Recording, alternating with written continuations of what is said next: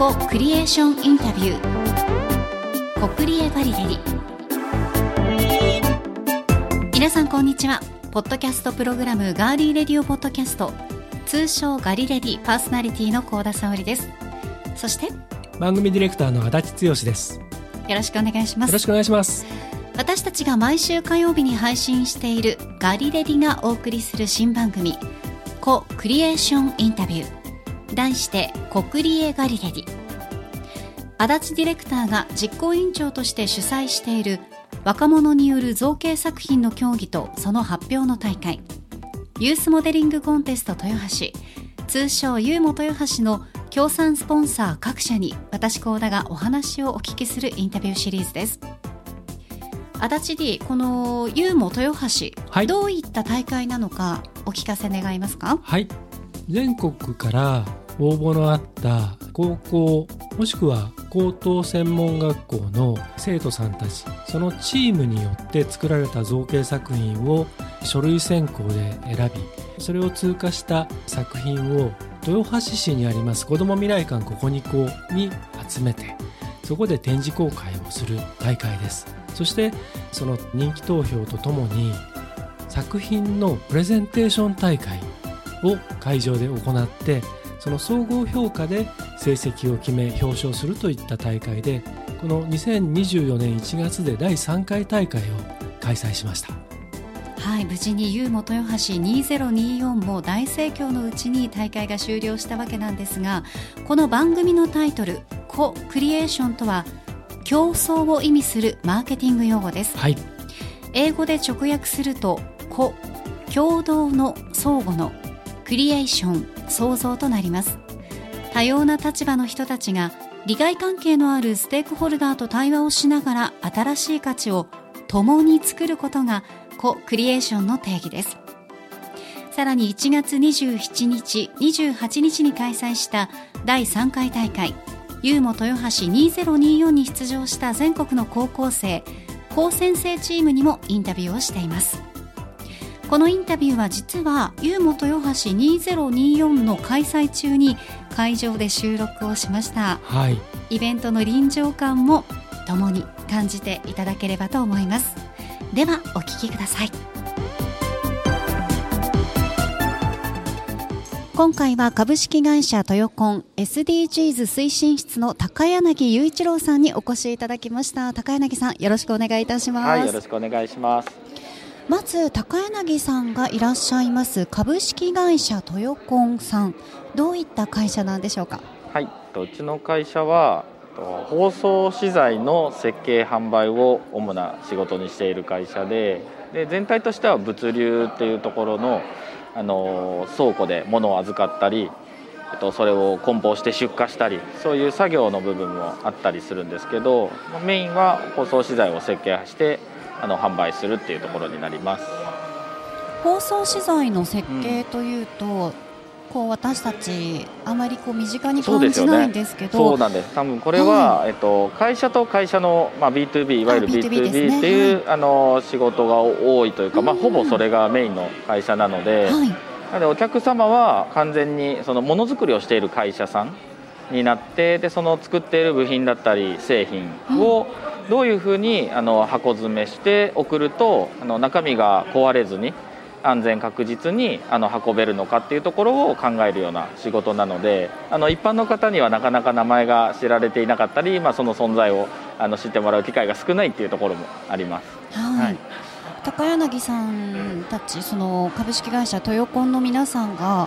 設計からその作られた制作までされた梱包資材とかっていうのは、私たちのこう目に見えるところに届くのは、ああいった何か大きなものが自宅に届いた時に梱包されているのが、もしかしたら株式会社トヨコンさんのものかもしれないということですよね。そうですね。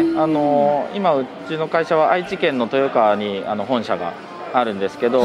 県内でもいくつか事業所があるの でそうすると、なんていうんですか、いわゆるその名前の知っている皆さん、一般の人が名前を知っている会社さんの、そういう物流だったりその包装資材だったりっていうところを私たちが担当している会社もあるので、まあ、そうするとトヨコの名前は知らないんだけど、はい、多分その私たちのお客様の名前は皆さんが知っているような会社さんのっていうのはあるので、ただどこにもうちのそのトヨコンっていう名前は出てこないので、そうなんですね。はい、箱の外見て中身の製品とかの、会社さんの名前を入れる、はい、だけどそれをじゃあ設計したり、その箱を販売している会社の名前っていうところまではなかなか入らないので、はい、なんでまあ縁の下の力持ちみたいな、そういう裏で支えるような仕事になるかなと思います。ねえ、まあこういった話を聞いて、自分のお家に届いたものが株式会社トヨコンさんの製品なのかもしれないと思うと、ちょっとこう親近感が湧きますよね。そうですね。で特にトヨコンは、はい、包装資材の設計販売の中でも、精密機器の、設計販売が強いので、はい、でそれは何でかっていうと、もともとの創業からそういう仕事をやっていたっていうことと、精密機器っていうのが壊れると中身が結構高価だ、値段が高いじゃないですか。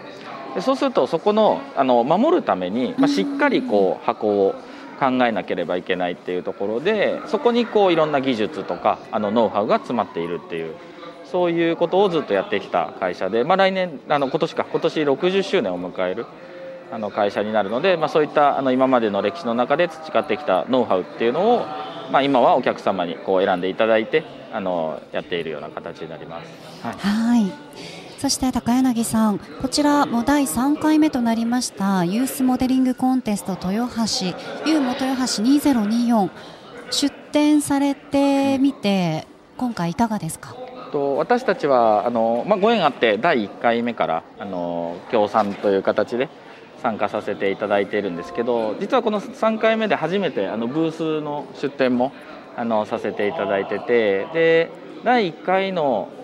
初めてこう協賛した時に実際に会場に来てこう審査というか、はい、するんですけど、なんかすごくこう作品のクオリティだったり、まあ、レベルだったり。なんか高校生がこうやって頑張って作ったものを、まあ、なんかこう全国的に応援するっていうのがすごくコンセプトも面白いなと思ったし、でその第1回目の時に一番感じたのが、その全国から集まるので届いた作品がこう、まあ、高校生の子がやっぱりその梱包さっきの梱包とかをするっていうところでこう壊れてしまっているっていう、ちょっとそこが残念だなっていうやっぱりその部分があって、でそれもあって私たちも何かこう梱包の、まあ、設計開発、販売をしている会社っていうところで何かこうお手伝いできないかなっていうので、まずはその梱包の注意点みたいなのを作って、はい、第2回目の、始まる前に共有させていただいて、でこういうポイントで考えるといいよみたいなアドバイスみたいなのをさせていただいたんですけど、まあ、今回も同じようにそういうふうにさせていただいて。でやっぱりその梱包って、まあ、どこを気をつけるかっていうポイントがいくつかあるので、まあ、そういったのをみんなに知ってもらってっていうところと、あとは実際自分たちも今回初めてブース出展してみて、やっぱりこう実際に物に触れてもらったり、はい、顔が見えるっていうのはすごくありがたいなと思うので、まあ、高校生だけではなくて地域の方たちにトヨコンを少しでも知ってもらうっていう、まあ、そんな取り組みになればいいなと思って参加してます。はい、はい、ありがとうございます。で、まあ、そういった梱包とかね、まあ資材を設計したりとかなので、はい、まあ、高校生の子たちがこの会場にはねたくさんいますけれども、まあ、高柳さんからぜひですね、この番組を聞いているリスナーの皆さん、まあ、若い子が中心で、このユーモに出た子が中心で聞くかもしれませんし、もっともっと大人の方が聞くこともあると思いますが、最後にリスナーの皆さんにメッセージをお願いします。はい、まずはこのユーモっていう取り組みの中では高校生を応援しているっていうところなので、そういう意味では次の世代の子たちに、まあ、こんな仕事があるよとか、まあ、こういうことが大事、そのものを送るということに対して、まあ、こういう手間がかかってたり、こういうの気をつけないと、まあ、壊れてしまったりとか、自分たちが作った大事な作品が壊れるって結構辛いことだと思うんですけど、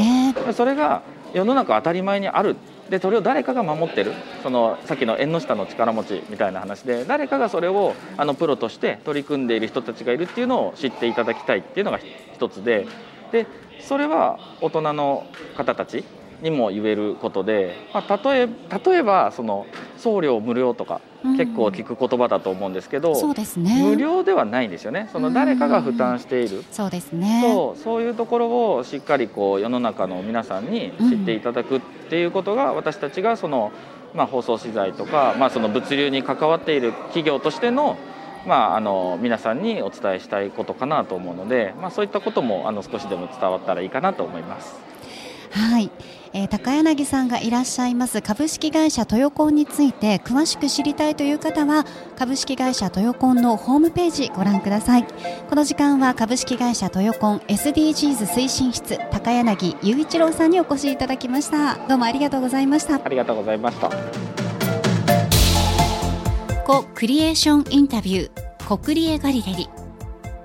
この番組は毎週木曜日に配信します。どうぞ皆さん次回もお楽しみに。